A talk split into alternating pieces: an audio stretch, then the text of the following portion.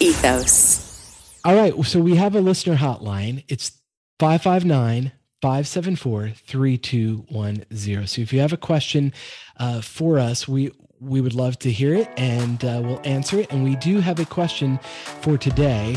And this is a good one, Angela. So I want to get your uh, thoughts on this. From Farron, he said, So you didn't hit your goals for the week or month. Now what? Mm. How do you get your head back in the game and get right back out there? Farron, I love that honest question uh, because we're not all batting a thousand here. In fact, no one is.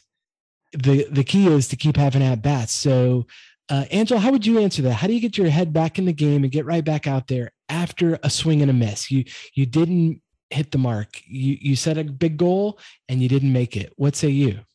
Oh my goodness so great, right? Because this is the game, this is everything in life. And what I would say is the first thing that I have learned I have to do is I have to kind of reframe the situation so that I can set myself up to win again. Because what is it all about when we don't hit our goals? It's it's all emotional, right? It all comes from the the the place of this emotional disappointment. And so if we set lofty goals, like for instance, in May, it was like I had a great month in April, right? And I'm like, it's May, let's do it again. And I had like the complete opposite month in May. And the temptation then, when you feel disappointed, is to be like to judge yourself right? To start to pile on to start to c- catastrophize it right? Like so so you're like oh my goodness. I see i knew i couldn't do it. See i shouldn't even set these goals because in a, and you can talk yourself you can psych yourself out you can talk yourself down.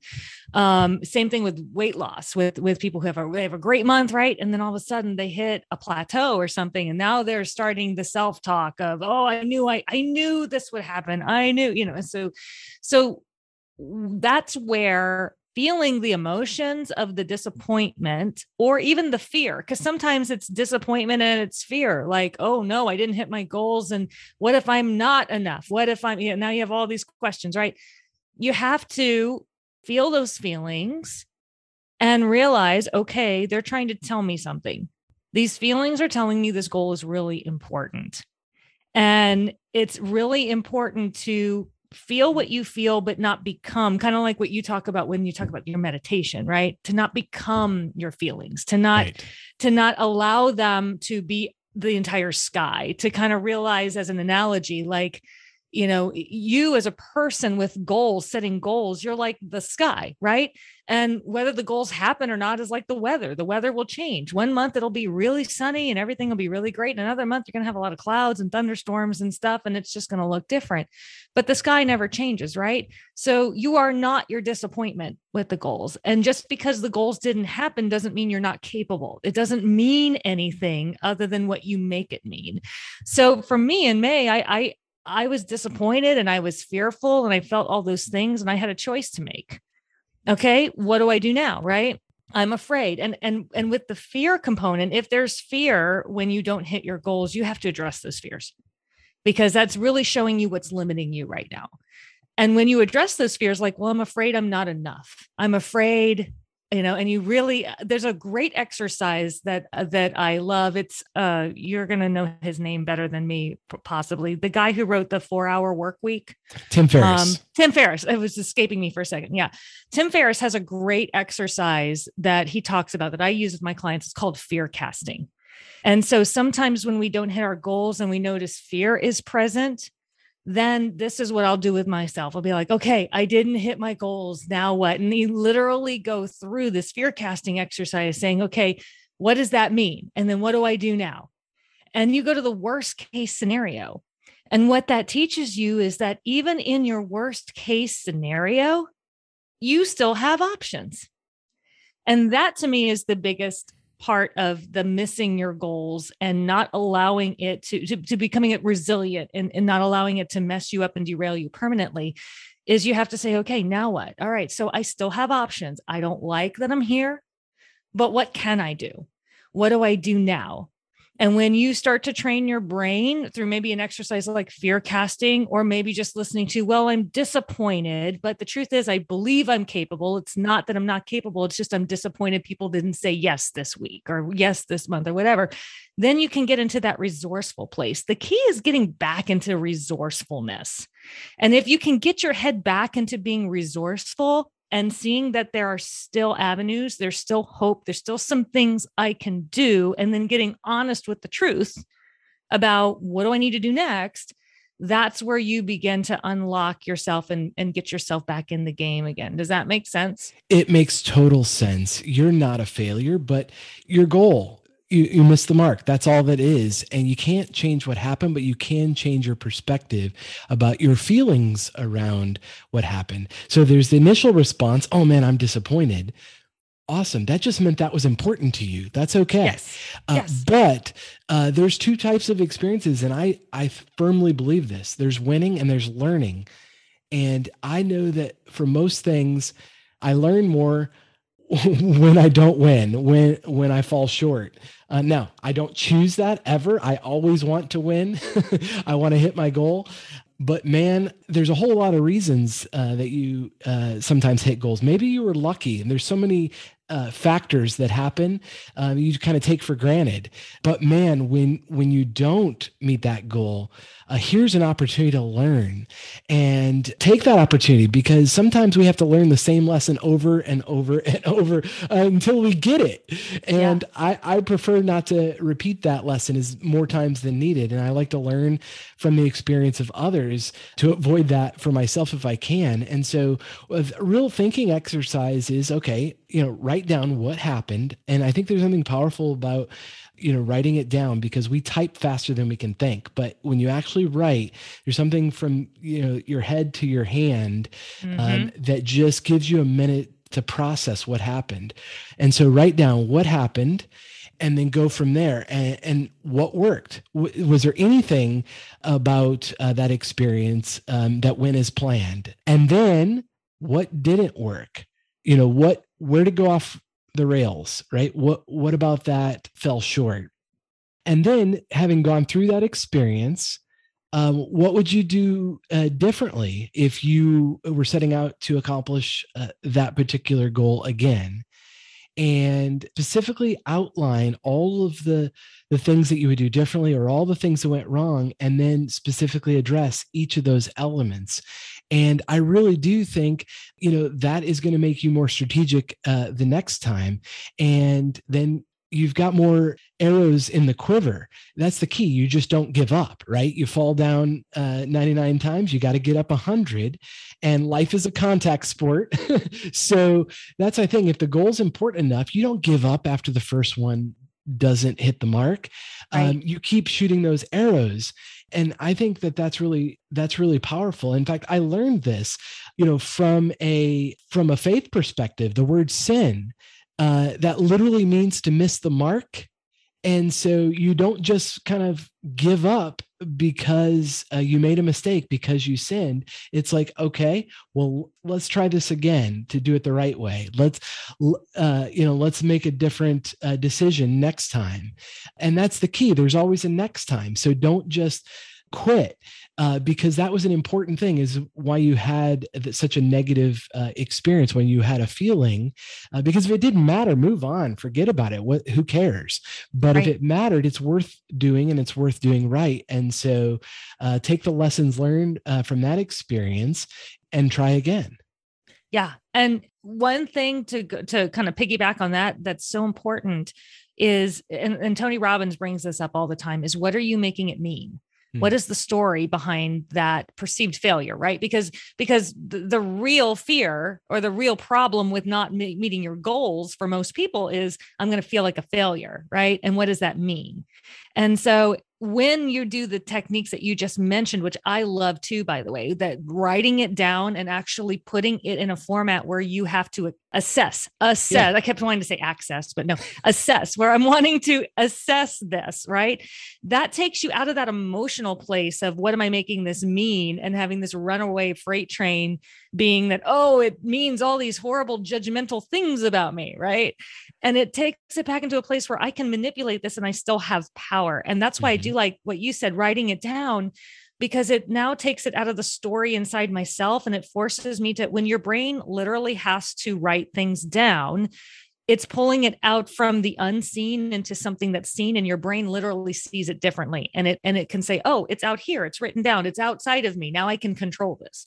So that's important. It is very important because i think about we're focused on the emotion the bad experience but there's a lesson to be learned here that can make you wiser. And that's right. what i get excited about. I get an opportunity to try this again and now i've eliminated you know i've eliminated one theory. That didn't work. So let me yes. try a different one.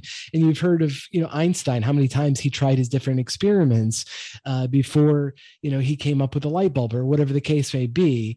Things worth doing are are are worth doing again and again. And practice doesn't make perfect, but you you keep attempting and learning from those lessons, you're going to get better each time. And uh, there's a fantastic book I highly recommend everyone check out. I can't help it, but I've got to recommend it. Uh, it's got a great title. It's called The Road Less Stupid. Avoiding, I love this. Yeah, it's great already. You love it. Well, trust me, it's worth it. Buy it now. The Road Less Stupid and the subtitle Avoiding the Dumb Mistakes That Sabotage Growth, Profits, and Business Success. And uh, spoiler alert, I'll tell you the the whole book, and it's by his name's Keith uh, J. Cunningham. You've probably never heard of him, but you you've actually heard of the guy. You just don't know his name. There was a very famous uh, business book uh, that came out a few years ago uh, called Rich Dad Poor Dad. Oh yeah, uh, Robert I've Kiyosaki. Keith yep. Cunningham is the rich dad example. Oh my goodness. Okay. And he uh, had a real estate empire, and in the 80s, uh, there was a market downturn. Sound familiar? And he lost a hundred million dollars. Mm. I don't know about you, but I've never experienced that level of quote unquote failure. I've never lost that uh, much. Uh, I've never earned that much yet to date. But man, that's that's a tough pill to swallow. I don't care how you are you know how rich you are you lose a hundred million dollars that stings yeah. and and so the road less stupid he kind of breaks down is it's an opportunity to ask better questions and before you lose the hundred million dollars the next time kind of learn where those mistakes were made so you can avoid those dumb mistakes as he says and so for him his principle in the book that he explains is is, is sounds so basic you're like well that's it Yes, but trust me, uh, trust him, and I've done it, and it works for me too. Is he schedules thinking time, and it's to question your assumptions. And I love this. It's so basic. Sometimes the best solutions are the simplest. And I, I've mentioned the Pomodoro timer. I love that because it blocks all distractions on your your phone, and it's a simple timer. So you know you can spend 25 minutes focusing on one particular thing well, start your thinking time with a question. You've got a big goal. What could go wrong with this goal is a question. What are second order consequences? So, if a certain outcome happens, what might result from that outcome? What other issues might arise? Right. right. So, ask uh, better questions. The book is filled with them, but the idea is that you are actually scheduling time in your week to think about the most important people and experiences and goals in your life so that it's not you know you, have processed what different options you have rather than taking everything on the fly see what happens but but actually being strategic about it and asking better questions uh, what don't you know? Well, uh, it's amazing if you sit down with a 25 minute timer and just start writing all the things that could possibly go wrong uh, with this particular objective or this particular goal and and how you might shore that up. Because uh, in my experience that's a lot more fun than the after action report after you've done it without thinking and doing the thinking afterwards that's valuable too but if you can even proactively think about things it sounds so basic um, that you're like, well, of course. Uh, but spend some time thinking about uh, those things, and you'll be amazed at you know what occurs to you when you spend a little forethought. And it reminded me of how many times you know, I've said that to my kids. What were you thinking? Right. and it's like, well, they weren't. They were just being kids, but we're grown-ups. we're adults. And so the beauty of being a grown-up is you have a little wisdom under your belt, hopefully. That's the goal. And you think about like, hmm, guess what? I'm chronically late. Let me think about that why that is because I I'm overcommitted because I didn't anticipate that there's traffic. Since when has there not been traffic? Right. right? So you have got to plan margin uh, for things and and start really pre-planning your execution. A plan A and then a plan B. When plan A doesn't work, what's your plan B? Uh, so right now the economy's in a downturn, right? And every financial advisor on the planet will say diversify. Why?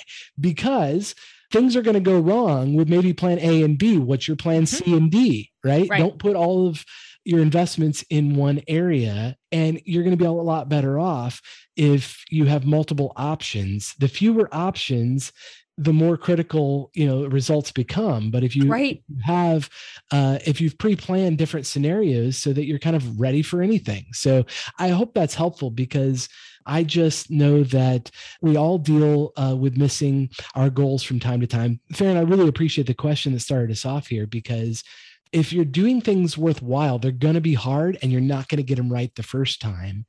Um, and it's not going to always be the same. You're not always right. going to get the same. You know, we're not going for best ever all the time. We're going for that meaty middle. You know yes. that that consistency where I can consistently hit this mark over yes. and over and over again and then just upping that consistency with whatever your goal is so yeah and i i actually think you know consistency uh, is doing something you know over and over that kind of the same way, but I actually love the word constancy. And the difference is that you just keep showing up. Now, the results may be different every time, um, yes. but absolutely it's the same idea, except let yourself off the leave the results up to what happens and then you dissect them and learn from it.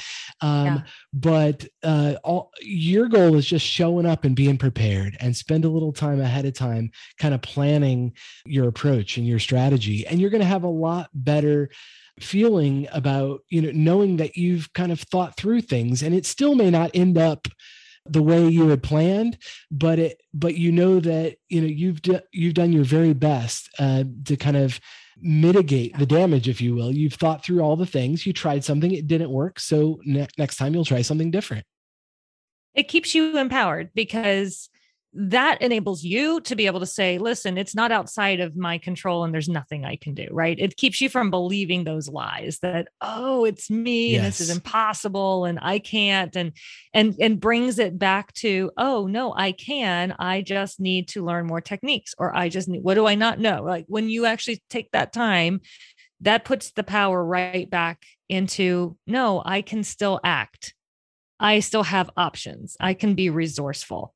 I can choose new things. Or, oh, you know what? The truth is I didn't show up for myself this way and I can correct that. And and the more that you can see by doing that planning, which actually is fear casting, by the way, what you just described, that is literally what fear casting is sitting down and saying, what could go wrong?